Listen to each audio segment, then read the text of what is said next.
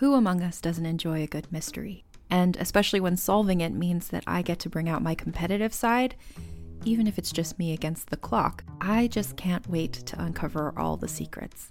So, June's Journey is a game that is completely up my alley, and I think you'll love it too. In June's Journey, a hidden object mystery game, you play as June Parker, who's on a quest to solve her sister's murder and uncover her family's many secrets. Each chapter brings you deeper into the story, and it's set in the roaring 20s, so beyond uncovering clues, you get to experience the glitz and glamour of the time.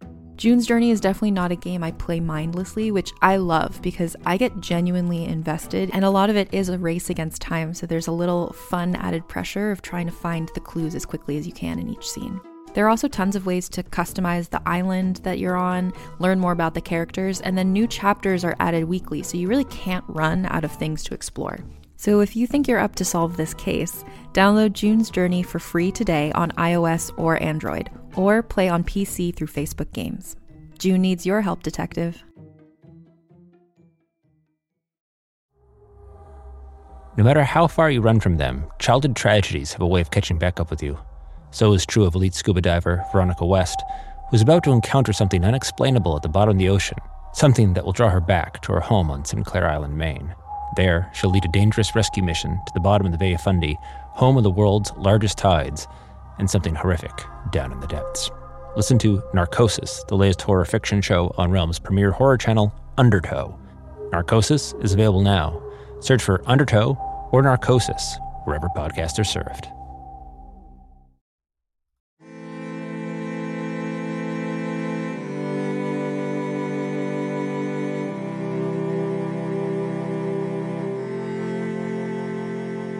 Hello, and welcome to a special Pride Month, super special episode of Vulgar History.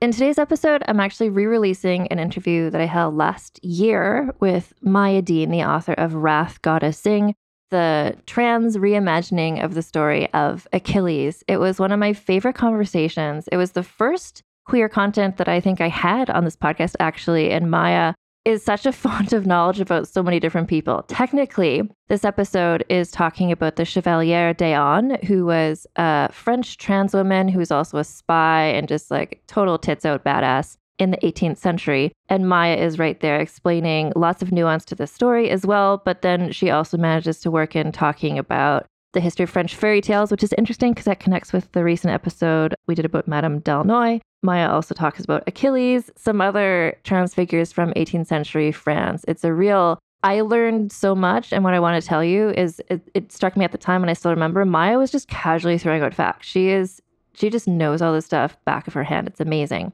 But also, one of the reasons why I'm re-releasing this today is because Wrath Goddess Sing, Maya's book, has just been released in trade paperback. So, and the cover is gorgeous. The original cover, also gorgeous. Trade paperback, gorgeous. So, if you already bought a copy, you know, might as well complete the set by the trade paperback as well. Or if you haven't bought this book yet, then the trade paperback is a great occasion to get a, a cute copy of this fantastic book. Wrath Goddess Sing was also nominated for one of the Lambda Literary Awards for transgender fiction which uh, Maya, it didn't win that category, but you know what? The nomination is an honor, obviously. And I wanted to share that as well because all this success came to Maya after after we did this interview last year. So I hope you enjoy this re-release of an interview with Maya Deane, author of Wrath Goddess Sing. So we're back on the Internationale saga. This week, we're going to be looking at the story of a woman from 18th century France, which I think you can know is going to mean me pronouncing some things in my effortlessly perfect French accent. I'm joined today for this episode by Maya Deane, who is the author of the book Wrath Goddess Sing, which just just came out. So we talk about that in the episode as well. So Wrath Goddess Sing is a retelling of the Iliad so, drawing on ancient texts and modern archaeology to reveal the trans woman story hidden underneath the well known myths of the Iliad, Wrath Goddess Sing weaves a compelling, pitilessly beautiful vision of Achilles' vanished world, perfect for fans of Song of Achilles and the Inheritance trilogy. So we're going to definitely talk about that. We're going to talk about Achilles. We're going to talk about trans history. I think it's so perfect because it's June, it's Pride Month. And honestly, Maya Deane is here with the facts and the information. She knows so much about the person who we're talking about. It's kind of a bit like she's telling the story to me. So I hope you enjoy this episode about the Chevalier d'Eon. I'm so excited today. I'm here with Maya Deane, author of so at the time this podcast comes out, your book will have like been out for like a week, but we're recording it before it comes out. So can you just like first of all tell everybody about your book, please? Sure. Hi, I'm Maya Deane. My my book, which will be out by the time you hear this, is Wrath Goddess Sing, which is a retelling of the life of Achilles from the Iliad as the trans woman that she was, which is a bold claim, but you know. so Wrath Goddess Sing really explores alternate and submerged readings of familiar myths to give us uh, Achilles as she might have been in the Bronze Age in a world that was just on the brink of collapse, a world that was in many ways much nicer to live in than the world of the next thousand years in large parts of the region. Like Mycenaean women had equal pay, apparently. So just from like looking at like the what's out there, like your bio on your website and stuff, like you've been into like this mythology since a very young age, right? Lifelong, absolutely. Yeah.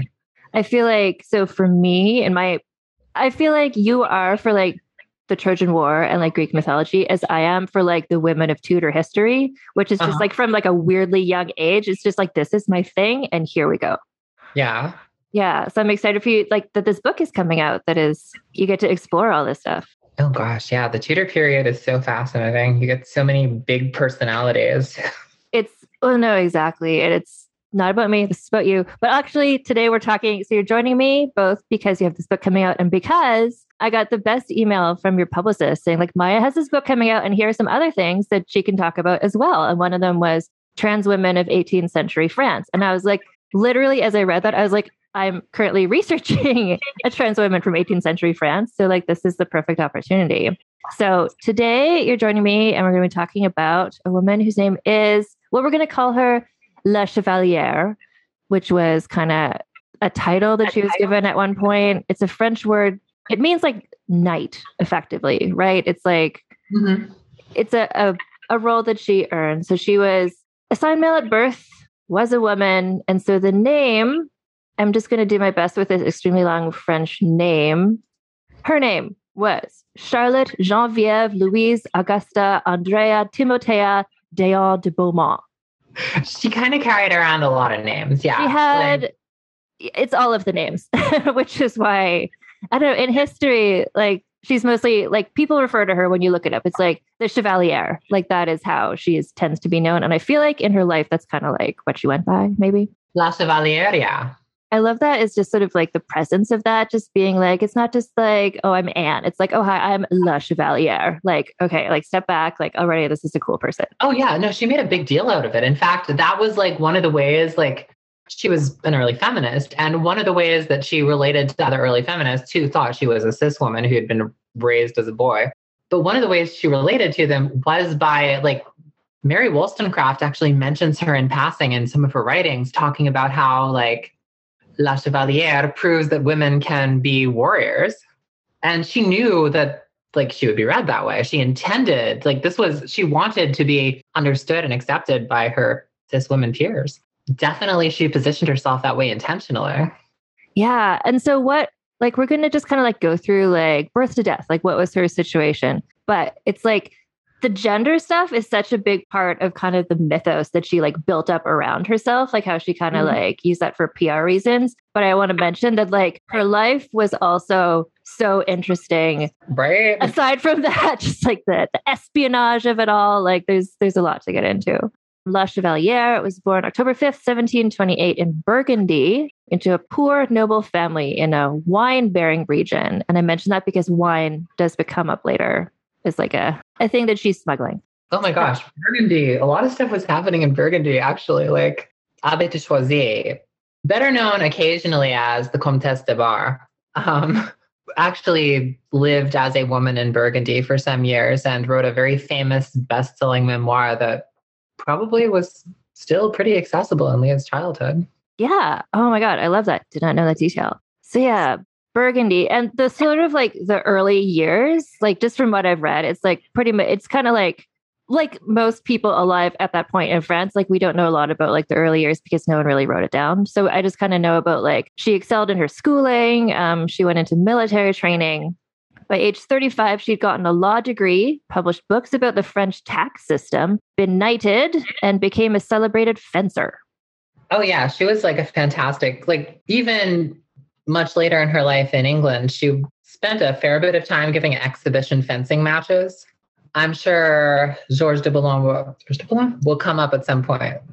Yeah. So the so just like right away before we get into the rest of it, it's like this is a person who's like really smart, really educated, really athletic, and then skilled in these in these impressive ways. Fencing to me is like a really epic skill. Oh yeah, I also want to mention so like like much of what we know about her early life comes from so she wrote an autobiography, but I don't think it was published. And I think it was she like it was ghostwritten, like she hired someone else to write it for her. So we get but she wrote these other books as well. So in the introduction to this never completed autobiography, some modern day historians said that by 1758 she was a rising star among the young aristocratic elite who hoped to serve the monarchy in some important capacity.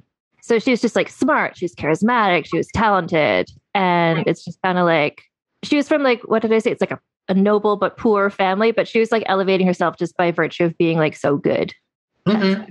basically. Yeah, her family had like the sort of positioning where they they had noble enough blood and all that to be positioned where they could excel and could rise themselves through like skilled bureaucracy and stuff. And she was a talented intriguer, so yeah. No, she was like ambitious. Like she was like, I'm just gonna like make my mark in the world. Here we go.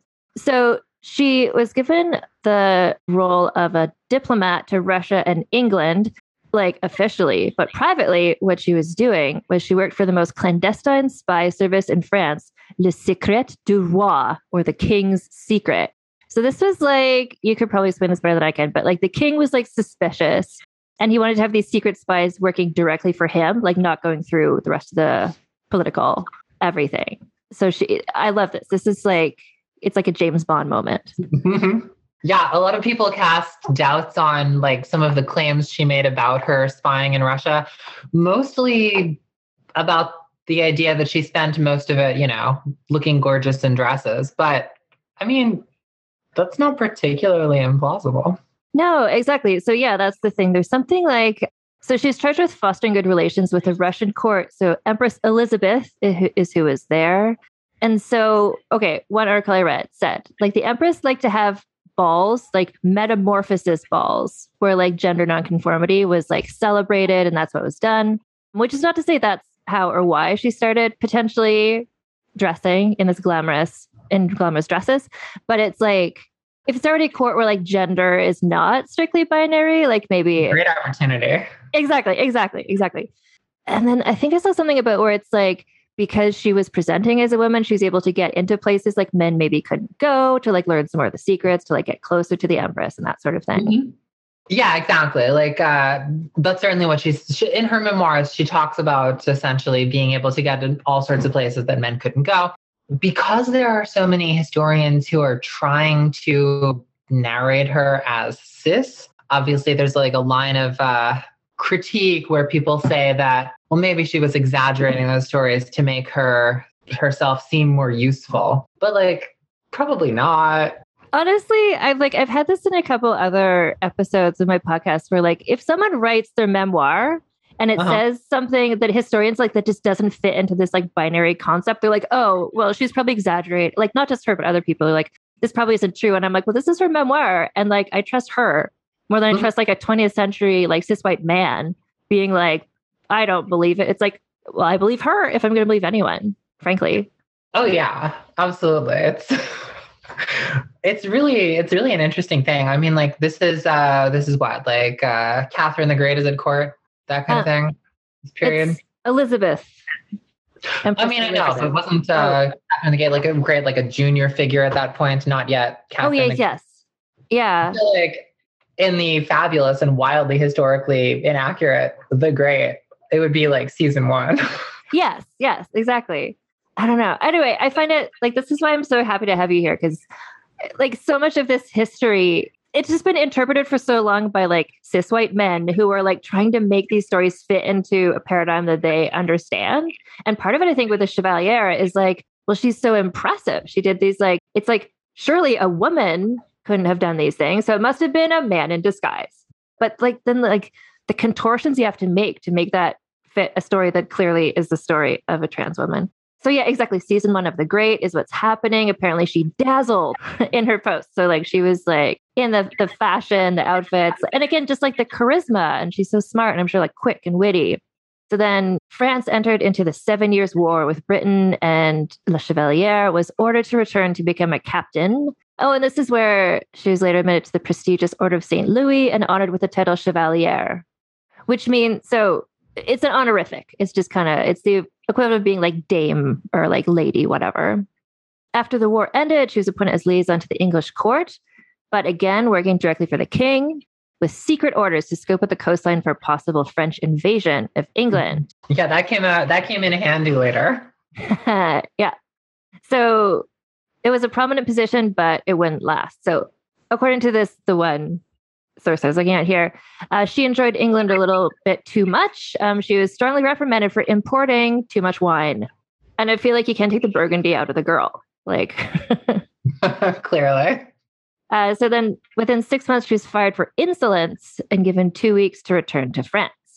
So she knew that if and when she returned to France, she probably she'd be sent to the to jail, to the Bastille. So she just decided to like not return. She's just like, what if I stay in England? So the king, which is Louis, God, I'm so bad at telling the Louis apart, 15th, furiously ordered her to be extradited to France, but the British foreign minister refused, declaring her she was free to stay in Britain as a private citizen. So she's just like the scandal of it, you know, just she's setting herself apart from just like everyone else right away because it's like the king is demanding her back, like the foreign minister is here, like she's just like at that. So already she's like a celebrity in that extent. Oh, it, it gets even wilder because uh, the way she got reprimanded for insolence was pretty weird. Um, a new ambassador was assigned to England, and within a short period of time, they clearly did not like each other. She quickly started accusing him of trying to drug her at dinner, at which point she made these accusations public. So then he sued her for libel, which eh, I mean, it's Britain. It if there's a constant that unites the 18th century to today. It's that it's really easy to sue people for libel. So she lost that case, but the British public sided with her and just started like pelting this guy when they saw him with like, you know, just fruits and vegetables. Like there was this huge scandal. And that's how she got like recalled for insolence. So I'm just wondering, like, why was he trying to drug her? Yeah.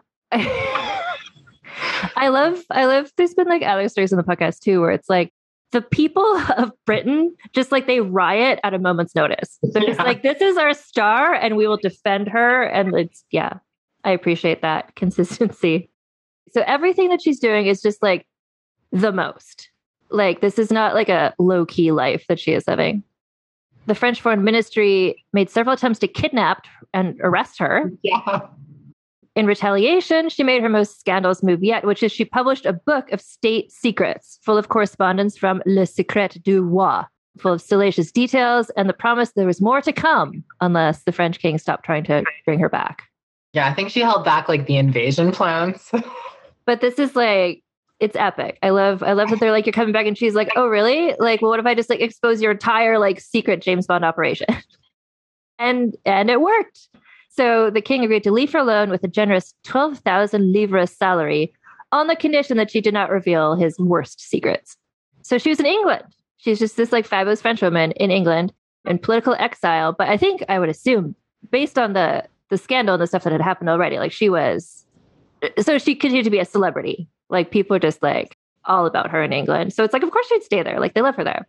Okay. And then this is where I'm just like, please help me with this. So around 1770, rumors started to spread, potentially started by her, that she had actually been born a woman, but had been raised as a man in order to receive a family inheritance. Mm-hmm. Yeah, that's kind of one of the ways you do it.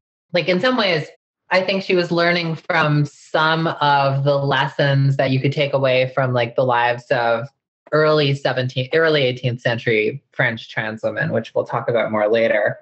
because I think she decided, look, no, we have to actually convince everyone that I'm assigned female at birth, or else I will never get what she what I want. She probably did start the rumors herself because, I mean, she was literally a spy who intrigued constantly and used public opinion to get what she wanted. And yeah, I would not be surprised in the least. There was like a bet on the London Stock Exchange, Yes. just like giant betting pool, which is like perfect because that lets her do like this this virtuous. No, no, I will not. It's like humiliating that you're even betting about this. I will not deign to Yeah. reveal one way or another, which of course inflames the speculation even further. The betting pool lasts for like a year. Yeah, no, I've got in my notes here it says there was three to two odds that she was a woman. I mean, it's probably not surprising. If we look at representations of her from her own lifetime, and especially from when she was relatively young, she's generally portrayed before she was outed as being quite beautiful. And she probably didn't look particularly masculine, given that most of those reports about that really started to happen after she died. No, and I think just from what I understand, she was also, I think, like a short person, like Mhm. for a short person with like a higher pitched voice anyway. So Mhm. it wasn't like outside the realm of like, so when she's like, oh yeah, no, actually I am a woman, everyone's like, oh yeah, that tracks. Like, Mhm. like that, that tracks. So apparently at this time, apparently forced to hire protection just to safely step outside her house because people wanted to Uh-huh. like rip off her clothes to be like, what is your gender? Like people are just so like it's such a I don't know, like just hearing about these like paparazzi level moments from like olden times, I'm just like like humanity has been the same forever. Like there's always these like celebrities and people just like crowds follow them and whatever. yeah, what's determined weird enough to be worth invading privacy has varied culturally. But the fact that you can randomly invade people's privacy if you're curious and spread that to everyone else, that's been constant. I would argue since the Bronze Age. Yeah. Well, no, it's giving me like early 2000s, like Perez Hilton upskirt shots of like Oh Lindsay God. Lohan or whatever, right? Like people are just like wanting to rip off her clothes because she was like, they just, they want to like consume her. So, Mhm. yes. So the bet was abandoned. Oh, so that an envoy from Le Secret de Roi arrived in England to determine the truth, like about was she a woman? So she told all. She revealed she was a woman raised male by a father desperate for a son and heir. Which, again, as you said, it's like, yeah, you want to be able to start living as a woman. So you're just like, guess what? I've always been a woman, but in a way that people would understand. Oh, yeah. Tons of like mid 20th century American trans women did the same thing. Like it was a very common approach. Yeah. So let's see. So the question was brought all the way to the court of the King's Bench. On July 2nd, 1777, the English government formally pronounced she who had called herself the Chevalier d'Eon until that day was an individual who did not possess what the appellation man promised, and then she mm-hmm. was a virago disguised in a uniform. I had to look up that word. Do you know that word? Virago kind of signifies female masculinity. It's a Latin word that kind of suggests anything ranging from butchiness to like on its boundaries. It can sort of shade into that other like really ancient trope of the tribade. Tell me about that. The tribade is basically this like classical era, but also through the early modern era conception of like sort of an obligate lesbian who's partially virilized genitally, which of course would mean you have to, you have to like have to go after women. It's just the way things work.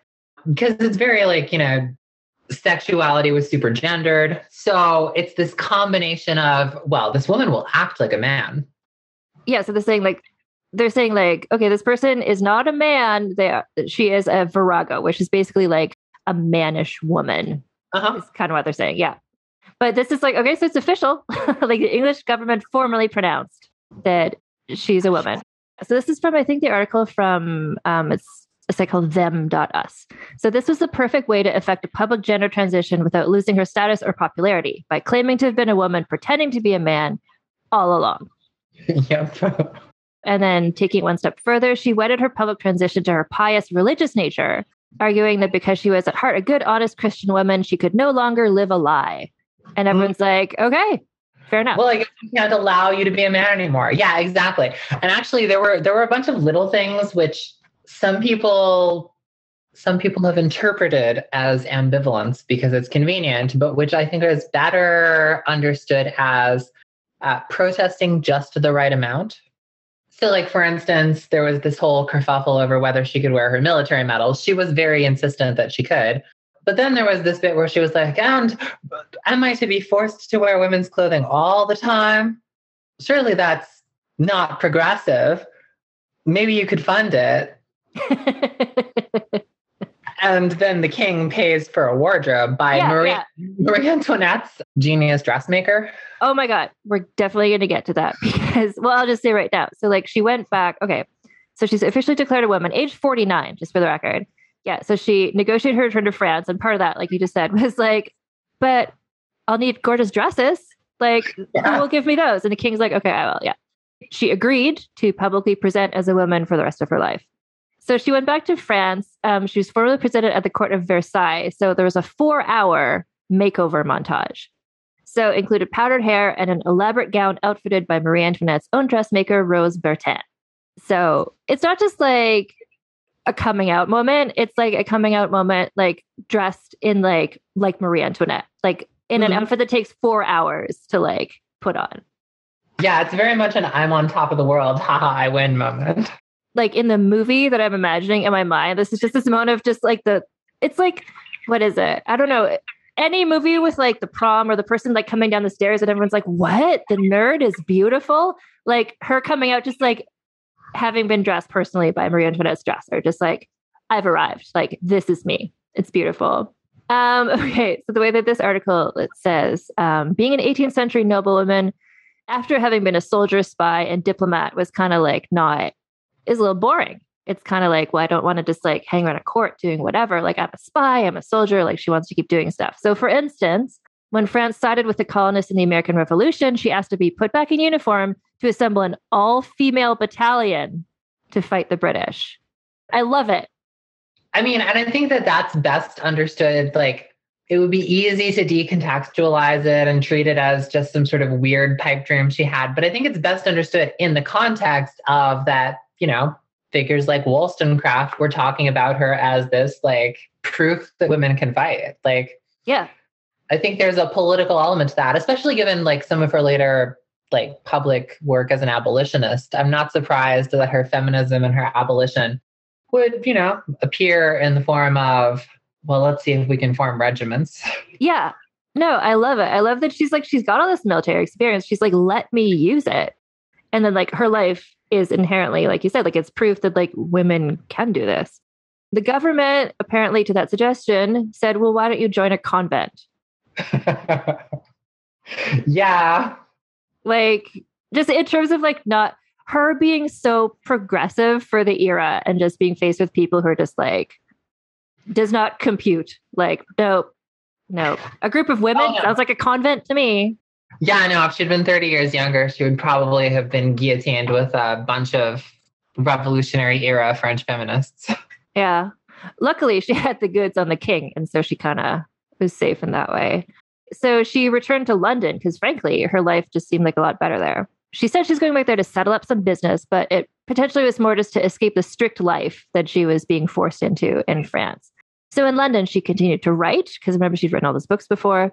And she collected a large library of early feminist works, which I love. Like you were saying, like her Mary Wollstonecraft, like she's like, just as a figure of this time, she's like so into just like, let's get on this, like let feminism, like let's make it happen. Like she's into it. While she was in England, though, the French Revolution happened. So actually, like, luckily, she was out of town.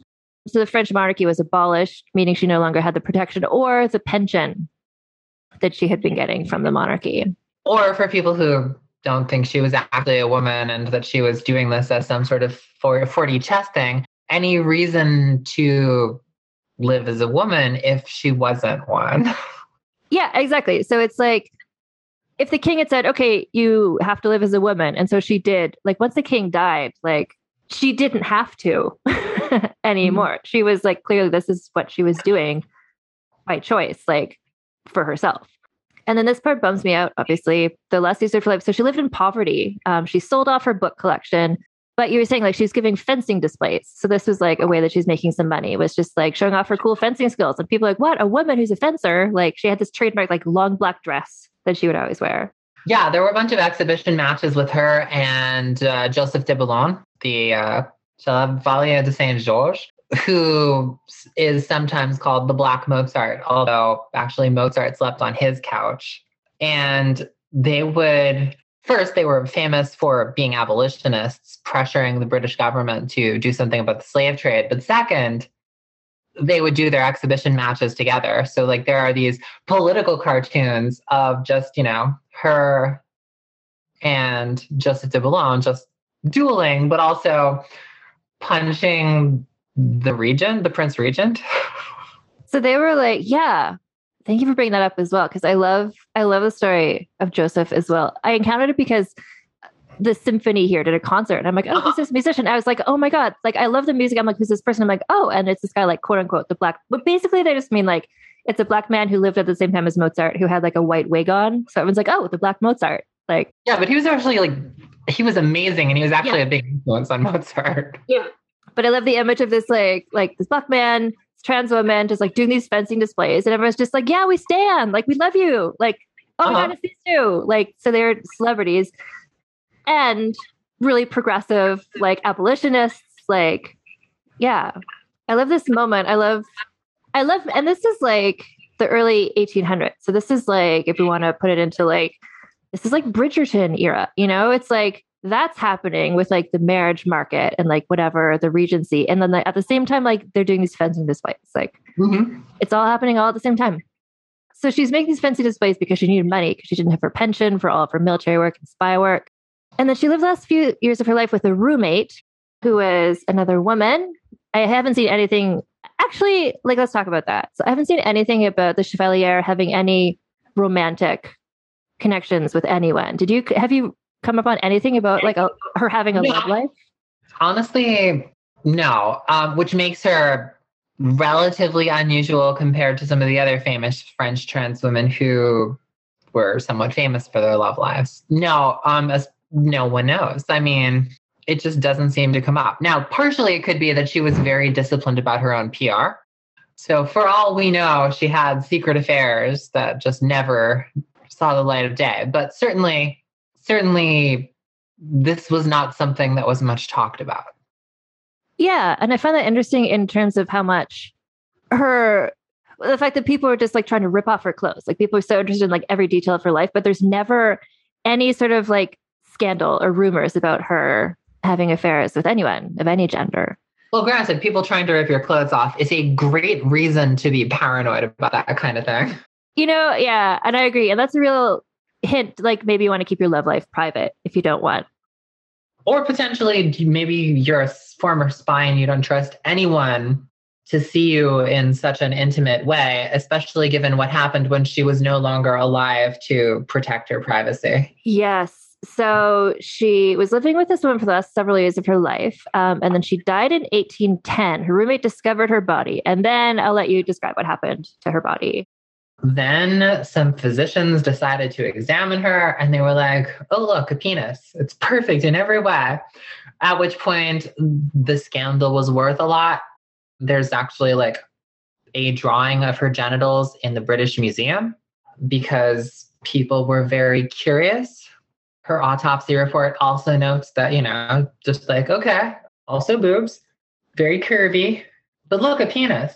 And that then led to her defenders, people who wanted to protect her reputation from the horrific charge of being a trans woman, which was a lot more scandalous in 1800 than in 1700 for reasons, to concoct various explanations as to why she was never really a trans woman and just had to disguise herself as a woman for decades and decades and decades and decades for other reasons.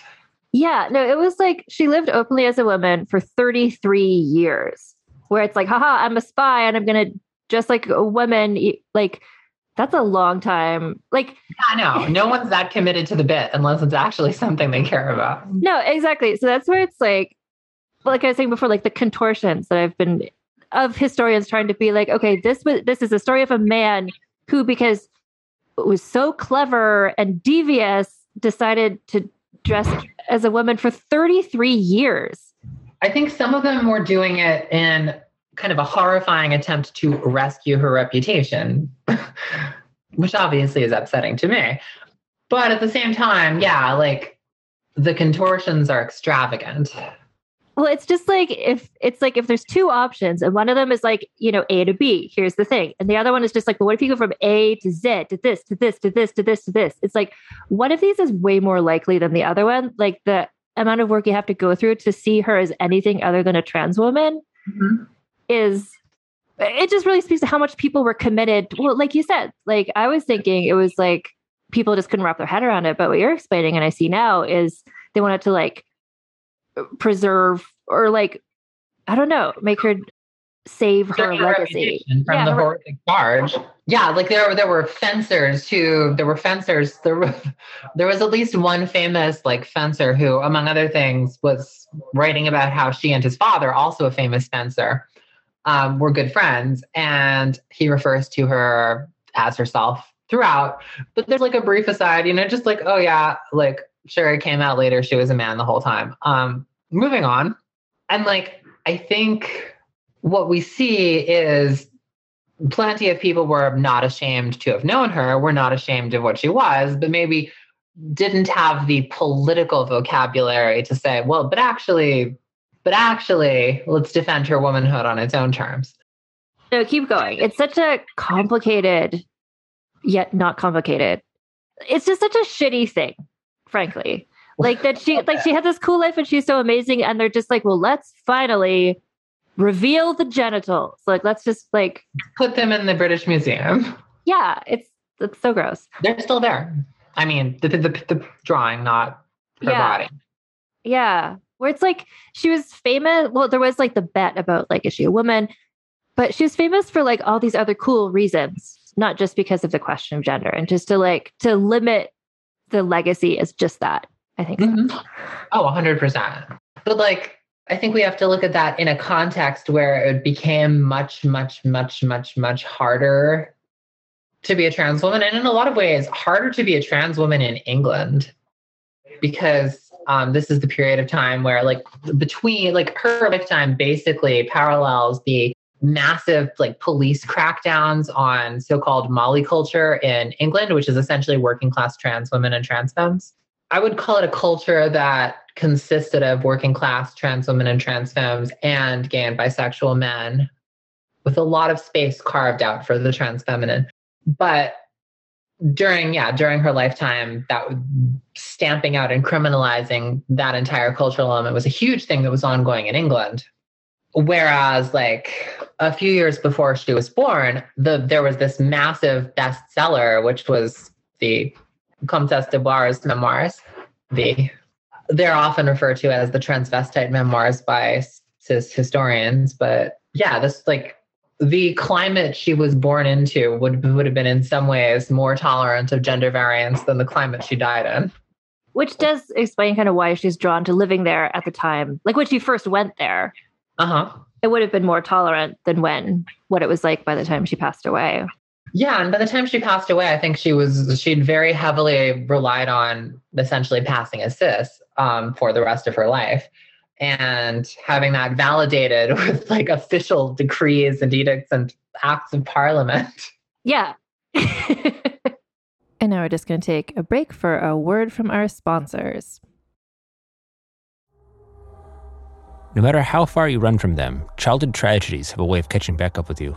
So is true of elite scuba diver Veronica West, who's about to encounter something unexplainable at the bottom of the ocean, something that will draw her back to her home on Sinclair Island, Maine. There, she'll lead a dangerous rescue mission to the bottom of the Bay of Fundy, home of the world's largest tides, and something horrific down in the depths. Listen to Narcosis, the latest horror fiction show on Realm's premier horror channel, Undertow. Narcosis is available now. Search for Undertow or Narcosis wherever podcasts are served.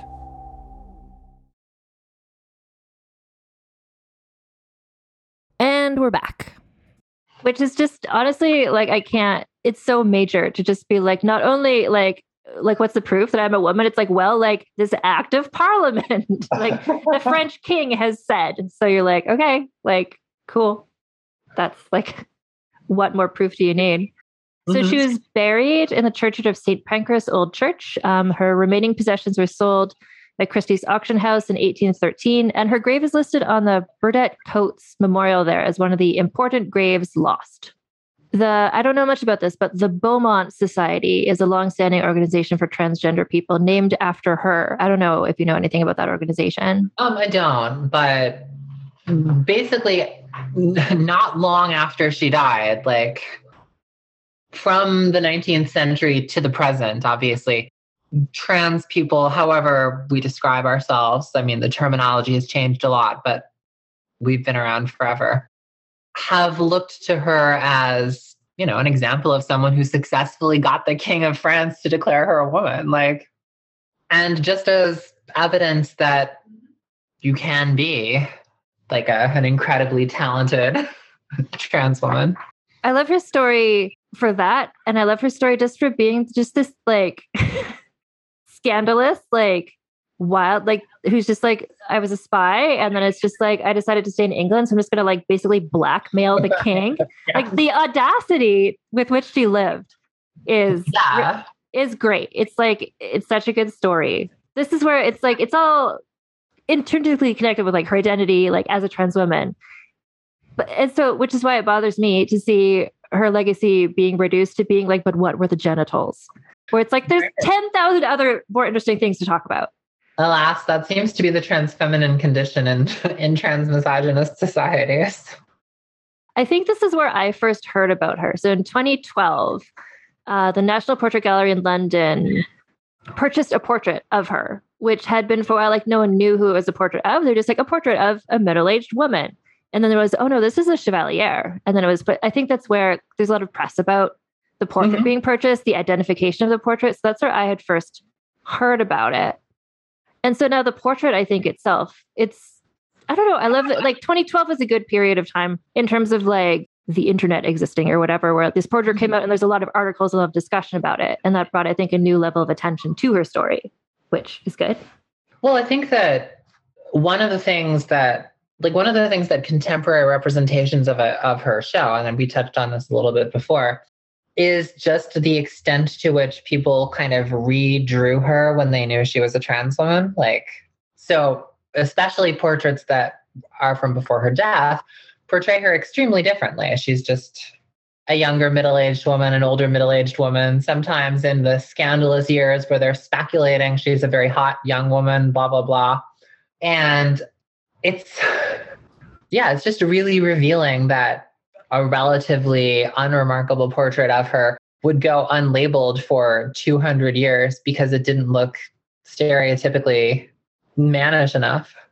I love that she was at a level, well, for anyone that do in this podcast, I love when there's actual portraits of people because there's so many women in history where there's not.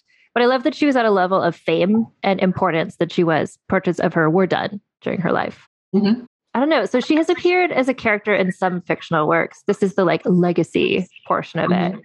So there's a film in 1928, The Spy of Madame Pompadour.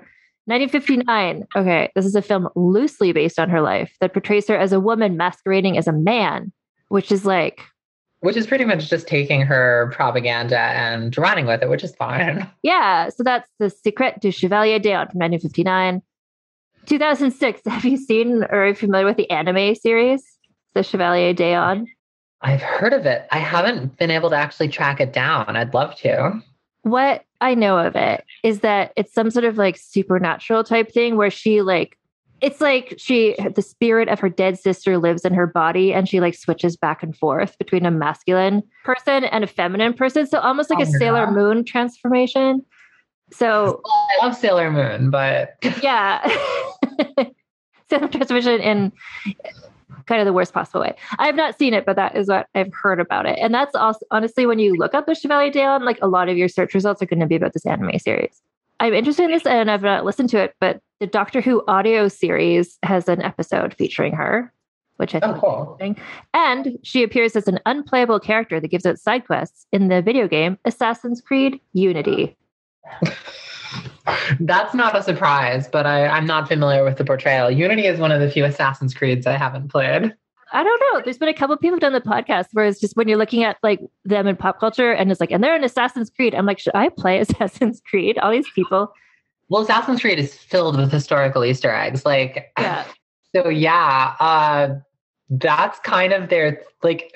As long as you can get past the cheesy, ridiculous sci-fi frame narrative, there's a lot to like. Yeah. No, and that's where I'm just like, I forget who, just a couple other historical figures. I'm like, they're in Assassin's Creed. I'm like, they're in Assassin's Creed. the more I hear about it, the more I'm like, I'm intrigued. Okay, I want to talk to you. We need to do so on my podcast. We do a score for everybody, Uh-huh. just on various categories, and I'm going to get your thoughts about where the Chevalier is going to fall. So there's four categories. The first category is scandaliciousness, which is just, as you can probably presume, just kind of like how gossipy and like fantastic was this person's life and story. What's the scale? The scale is uh, zero to 10. So 10 being the highest. So oh, well, I think definitely 10 on scandaliciousness. I mean, she blackmailed the king of France. I will reveal your invasion plans. Like, that's like basically, she said, I will start a war. I will literally start a war if you don't back off.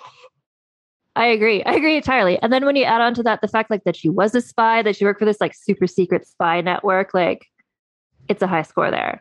The next category, so again, it's a zero to 10. So the next one is scheminess. So just like, and that can be sort of like how smart she was, but like how many plans she did, were they good schemes? And I feel like this is going to be a high score as well, but I will default to you. I would say at least an eight. Like, Yeah. You know, maybe she wasn't able to successfully get an Amazon army, which clearly was her end game, and which would have been amazing. So, can't give her the 10 there, but like, Yeah. she was a skilled schemer. I think between like the fact that she was very successful as a spy and then the fact like the way that she stayed in England and then the blackmail plot and then also the way that she'd like used her celebrity and PR to just like affect this transition. Like Mhm. I agree. I think an 8 is good. And like, you know, she was remarkably successful destroying the career of the diplomat who apparently drugged her. Yes. Yes. I don't have a scale for like vengeance, but I feel like she would get that too. Cause she's just like, oh, you crossing with me? Like, guess what? Like, I've been a spy my whole life. I'm super smart and like, I will destroy you. And she did. Not a person you want to cross. Um, the next category is significance. So this can be both like her significance, like at the time she was alive, but then like the legacy, what she means to other people, but also like what she did that could have set the stage for future generations of people. Well, that's really complicated. Like, we're still talking about her, and so many trans women I know are motivated to claim her because the gall, like the nerve. Well, that's where I think I think her significance is really strong to the trans community. So I think if you just see it through that scale, like how significant is she? Yeah, and I would say her significance, sh- she would have been a much more significant figure in the history of early feminism if cis women hadn't dropped her after the genital reveal. Like, definitely, you don't see the next generation after Wollstonecraft treating her as the same level of figure. And it has everything to do with just having decided that she was never a woman. Honestly, though, when you think too about the significance of like her actions in the war, her actions as a spy, like we can never quantify what exactly that did, but I think she was involved in France's success. Mhm. Some of these Probably. as well. Yeah. But it's good. It's hard to say. So I don't know. Where would you put her for significance? To the trans community, probably an eight, nine. Mhm. More broadly six, seven. Okay, I'm gonna average that out to like seven point five. Cool. But yeah, no, that's I like how you broke that down because yeah, it's like significance to the trans community really high, but then she, I think she should be more significant to a broad Oh, yeah. extent, but she's not. So it's like we need to be, yeah. I mean, I think Roald Wollstonecraft had it right. Like, So then the last category, so it's the sexism category, which is just like how much did the patriarchy hold her back? Everybody gets at least a five because, of course, but like how much do you, th- how much did sexism hold her back? 10. Yeah. In life and in death, like, Mm, it's pretty clear that the scope of her ambitions was enormous. Clearly, she wanted to end slavery. Clearly, she wanted to end patriarchy. Like, and of course, the two are linked. Clearly, she wanted to do a great deal, and she managed to do a lot for herself. But she did die poor. And then she, you know, for the next 200 years, people argued about whether she was like a trans woman or just a man with a really good reason to pretend to be a trans woman, which is Yeah. much more. And I hate how that obfuscates all of the cool stuff that she had been doing to like limit her to just be like, oh, look at this interesting gender story where it's like, no, like she wanted to send an all woman brigade to the American Revolution. Like she wanted, like she was so into like the feminist stuff at the time. Like, with, yeah. No, so how that all adds up, just so you know, is a 35.5. The highest score anyone's ever gotten on the podcast is a 38. So she's like close to Ooh, it's a 38. 38 is Fredegund. I don't know if you know about Oh, Fredegund. yes, yes, I know Fredegund. She's like, who can top her? So far, nobody. But yeah, so Fredegund is a 38. Queen Margot is 37.5. I mean, Fredegund Um, gets extra points for like gleeful murder, right? Fredegund gets points for a lot of murder based things. Yeah. And Njinga of Angola has a 36. Um, Hürrem Sultan has 36. And then the Chevalier, 35.5. So she's in fifth, fifth place overall. It's a good ranking. I am happy. I'm happy for her. I think she deserves to be right up there. Now, since I have you, who are the other two trans women of the 18th century uh, who you want to talk about? All right. Well, let's start with the lower ranking one first. Known to history as the Abbé de Choisy and from Burgundy, but also known better, I think.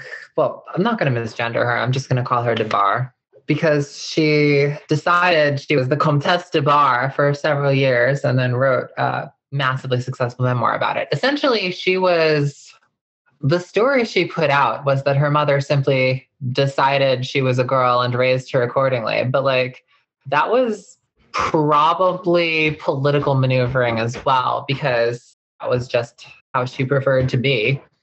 And also because she spent much of her childhood as playmate to Louis XIV's trans sister. More on that in a second Okay.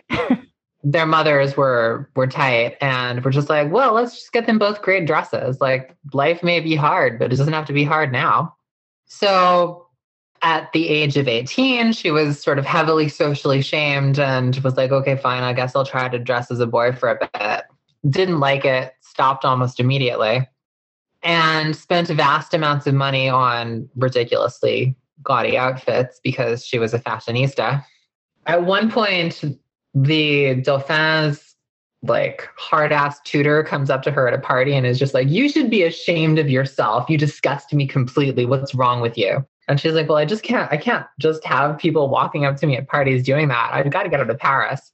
So, like, she retreats to the countryside. She has her lawyer prepare for her an identity as a respectable widow. And the Comtesse de Bar, uh, she dyes her hair. She's like, yeah, okay, fine. We'll just go with really dark hair for now. And then, suitably disguised, she basically just starts sleeping with everyone in sight, according to her memoirs. Like, well, she only really records the women she slept with because that wasn't illegal. Like, there was no potential death penalty for sleeping with women. So it's like memoirs of a trans lesbian. She gives her skincare regimen in passing in her memoirs her memoirs are actually hilarious. They're kind of ridiculous. Um, she starts them off by basically observe. She's like, every so often I try, I try to stop being a woman. Like I put on boy clothes, and the darndest thing keeps happening. I just gamble all the time. She's like, I spend so much money gambling that eventually I just realize I can't keep doing this anymore. So I re-pierce my ears, put on a great dress, and I feel great. She's like, let me tell you about my skincare regimen. My skin is amazingly soft. Of course, I'm gorgeous. And her memoir just continues in this vein. Like, it's hilarious and I love it. Like, incredibly arrogant. She was probably annoying to be around, but she was hilarious. There's a rumor that I find somewhat credible that one of her lovers was Prince Eugene of Savoy, Mhm. which would be scandalous on multiple levels, especially since this is like roughly War of the Spanish Succession era. No, it's a little before that. I guess it's, yeah, it's before that. So maybe it's not that scandalous. Maybe it's just scandalous because, you know, Prince Eugene of Savoy. She's also known for being part of a diplomatic mission to the Kingdom of Siam Really? And writing extensively about it. She wasn't just a pretty face. David Hume actually has both her had both her like scandalous memoirs and her account of the situation in Siam in his library. Eventually, she sort of went back to the countryside and just carried on writing letters to various scandalous people. Her memoirs were a big bestseller posthumously, but also there were a bunch of open secrets during her life. She's an interesting figure to me. She also apparently wrote a fairy tale with Charles Perrault, with Charles Perrault, and I forget which feminist writer of the late 17th century, but it was like Charles Perrault, the writer of fairy tales, this feminist, and her sat down to write a fairy tale. The fairy tale is essentially the story of this young marquise who has this interesting backstory where her mother was like, I'm going to have a girl.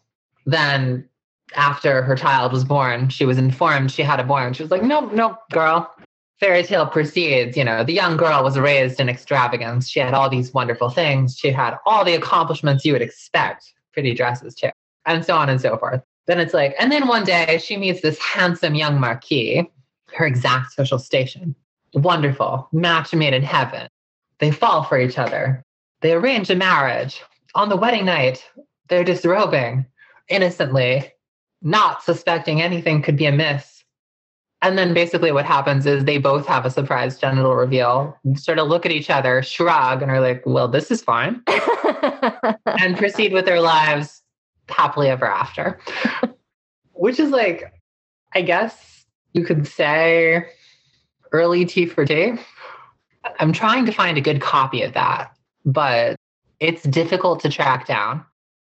There's a, I forget which university press has a pretty good omnibus with it um, and her memoirs, but like from 2004. So I dread the author's note.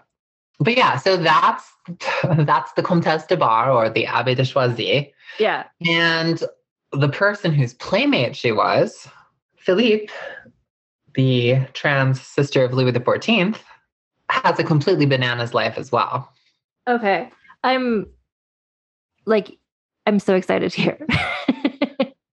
So clearly, in her childhood, at least at least according to Choisy, she had a playmate who was also a trans girl, and they hung out together and they wore dresses, and everything was great. But she was also like a pretty major prince, which brought a lot of heartbreak. So she had this this famous on again, off again relationship with this duke. It was very stormy. At one point, she marries I forget who, someone someone important, and then of course he feuds like the duke feuds with her wife with, with her wife. It's this whole mess. Her wife gets the duke sent to the Bastille, or no, was it to the Chateau d'If? Mhm. Yeah, her wife gets her wife gets her boyfriend sent to the Chateau d'If. Then she has to go to her brother and be like, please let my boyfriend out of the Chateau d'If. Please let my boyfriend out of the Chateau d'If. She was apparently a very successful general, like terrifying field commander, and famously had a statue of Achilles created in the gardens of Versailles. It's Achilles on Skyros. So it's like Achilles in a beautiful dress looking like the woman warrior she was. Apparently, very significant to Philippe because that was her contribution to the gardens at Versailles, which I find pretty interesting. It's like, oh, okay. She definitely related to this particular version of Achilles who's interpreted as a trans feminine person. When she died, her friends were like, oh, she was the silliest woman who ever lived. Like, basically, that was her obituary. her life was probably pretty sad, but like also very privileged with stormy boyfriends and wives who sent those stormy boyfriends to the Chateau d'If. Since you brought up the statue of Achilles, I feel like it's a natural progression to wrap things back around to your version of Achilles in your book, which everybody should buy and read. I agree. Buy Wrath Goddess Sing. Read Wrath Goddess Sing. You'll get to meet Achilles. So I know like the vague outlines of the story of Achilles, but I don't I'm not familiar with the part you just said about what the statue is made of, like the mm-hmm. Achilles, like this Achilles okay. Like what's that what's that story? So one of the one of the parts of the Achilles mythos is and this is in a bunch of different classical sources, um, and also represented on art from the classical period. Probably it reflects a pretty old tradition. It's not referenced in the Iliad, but it appears on art pretty early, where Achilles lived for years before the Trojan War as a woman named Pyrrha on the island of Skyros and had a relationship with the princess of Skyros, Deidamia. So Achilles was a trans lesbian. And that episode was super popular in art, literally from the classical period to the 19th century when it kind of stopped because all of a sudden people needed a little more consistency in their gendered representations of Achilles. But yeah, frequently, like a surprisingly often amount of the time, Achilles is portrayed as a woman. Mm-hmm. We see this in the Renaissance, we see this in the Middle Ages, we see this in the classical period. Achilles was often portrayed by women on stage. Shakespeare kind of riffs on that when he makes his Achilles very feminine. It's just a really long-standing tradition. There's a Roman epic, unfinished epic called the Achilleid, which by Statius, which I detest which is one of the more elaborated forms of that story. Statius just decides to take the the narrative and go as transmisogynist as he can in order to, I guess, make Achilles like the kind of man the Romans could relate to. In that version, Achilles is forced to live as a woman by his mother in order to prevent Achilles from going to war. So the first scene is just like, Mom, I can't believe you would force me to live as a woman. I'm so mad at you. Wait, the princess of Skyros is hot. I'm going to rape her. And that's what happens. Which, I mean, that's the kind of thing that the Romans vibed with. It's definitely not the kind of thing I vibe with. So I thought to myself, well, this cannot stand. Then I thought to myself, also, isn't it a simpler and more economical story if Achilles is just a trans woman. Exactly. It's the Chevalier all over again. yeah. So that was the point of departure for writing Wrath Goddess Sing. Yeah. We start on Skyros. She ran away from Phthia some years before, like less than two years before, but you know, a couple years, in order to live as herself.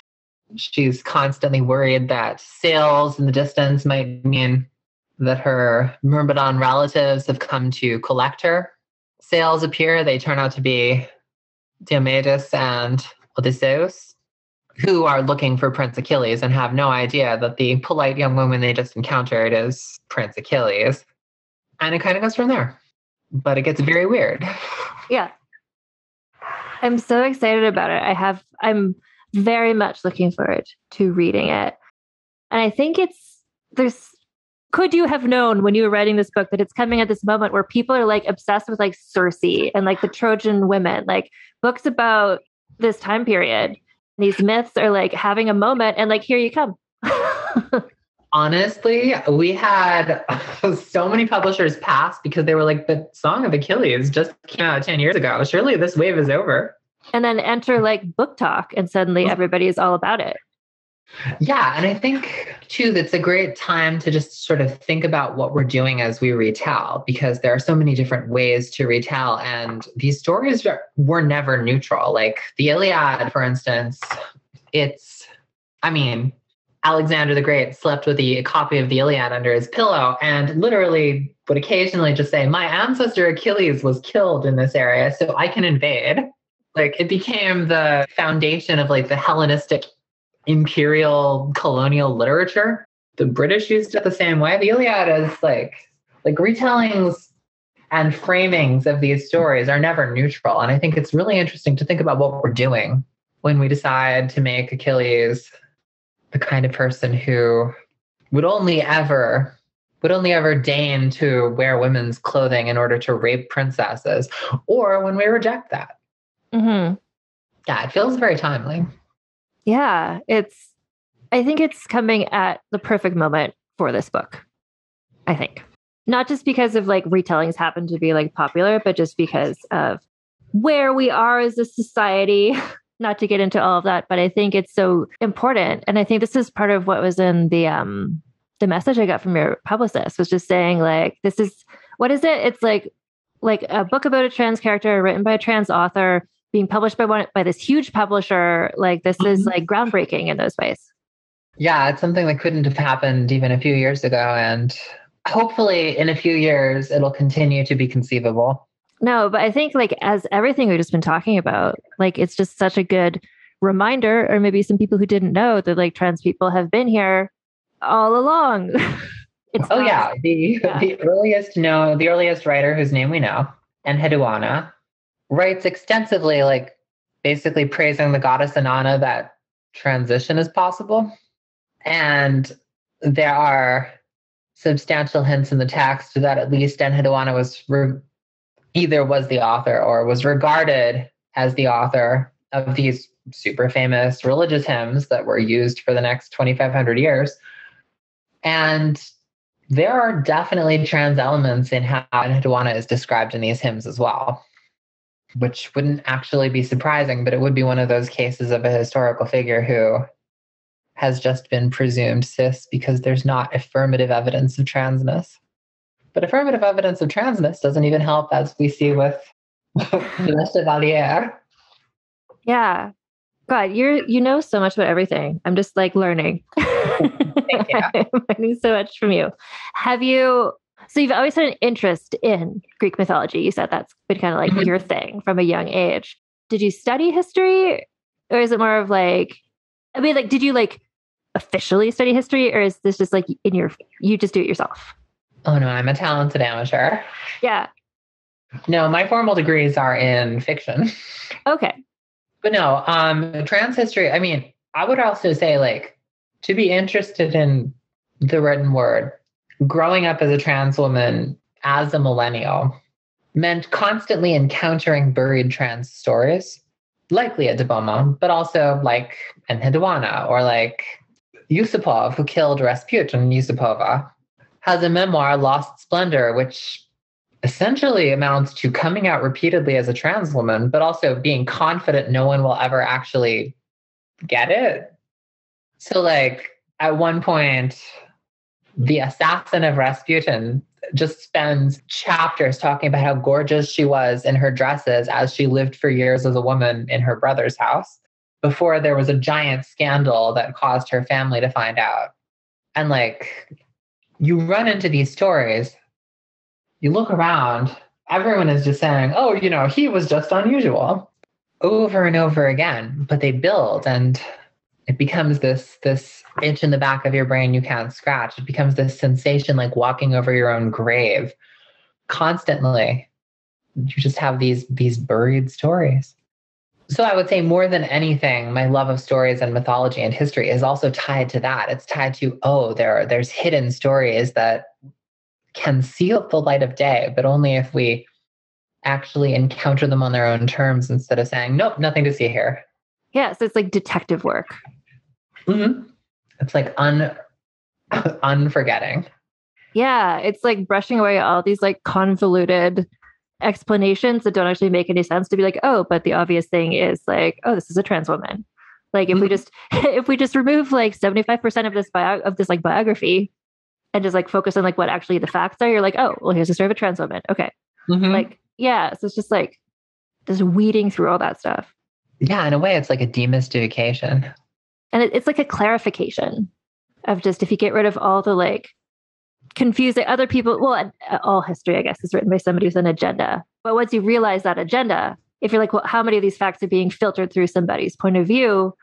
And then, like, at the end of the day, when you get rid of that point of view, like, what is left? Right. Yeah. Yeah, I find it so fascinating. Well, thank you so much for this conversation. This is like, I can't wait to, to publish this. I can't wait for everybody to hear everything you have to say. I can't wait for people to learn, like, A, about the Chevalier, and B, about you and your book. Thank you. Oh, oh my gosh, I'm really excited. Thank you so much for this amazing conversation. Thank you for having me. It was a pleasure. So, again, that was a re release of an interview from last year when Wrath Goddess Sing was first coming out. It is now available in trade paperback as well. I'll drop a link to buy that in the show notes, but also if you go to Maya Deane's website, you can learn more about more about her and her book and how to get copies of the book as well. And I also wanted to mention the Chevalier d'Eon of it all. So that is the design I put in the merch store a couple months ago when we were doing uh, the Tits Out for Trans Rights fundraiser. And I just wanted to let you all know that that still continues. Like anytime, like I keep track of when I sell any of the Chevalier d'Eon, we have always been here, designed by Jan Upater from my merch shop. Um, those funds are still going to be donated to Point of Pride, an organization that is a trans affirming organization that's doing great work in the United States. And just to simplify things in order, like in terms of this fundraiser, I've set up a link that you can use this month.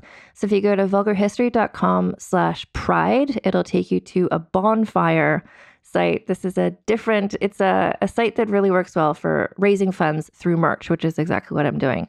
So again, if you go to vulgarhistory.com slash pride, you can buy the Chevalier d'Eon t-shirt and all the funds there are going to be donated to Point of Pride. So anyway, but I mean, your first and most important call to action is to read Maya's book, Wrath Goddess Sing, now available in trade paperback. And then Otherwise, happy Pride Month, everybody.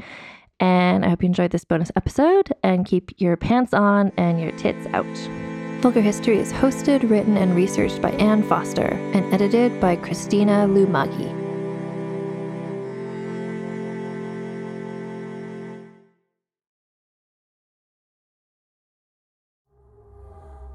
No matter how far you run from them, childhood tragedies have a way of catching back up with you. So is true of elite scuba diver Veronica West, who's about to encounter something unexplainable at the bottom of the ocean, something that will draw her back to her home on Sinclair Island, Maine. There, she'll lead a dangerous rescue mission to the bottom of the Bay of Fundy, home of the world's largest tides, and something horrific down in the depths. Listen to Narcosis, the latest horror fiction show on Realm's premier horror channel, Undertow. Narcosis is available now. Search for Undertow or Narcosis wherever podcasts are served.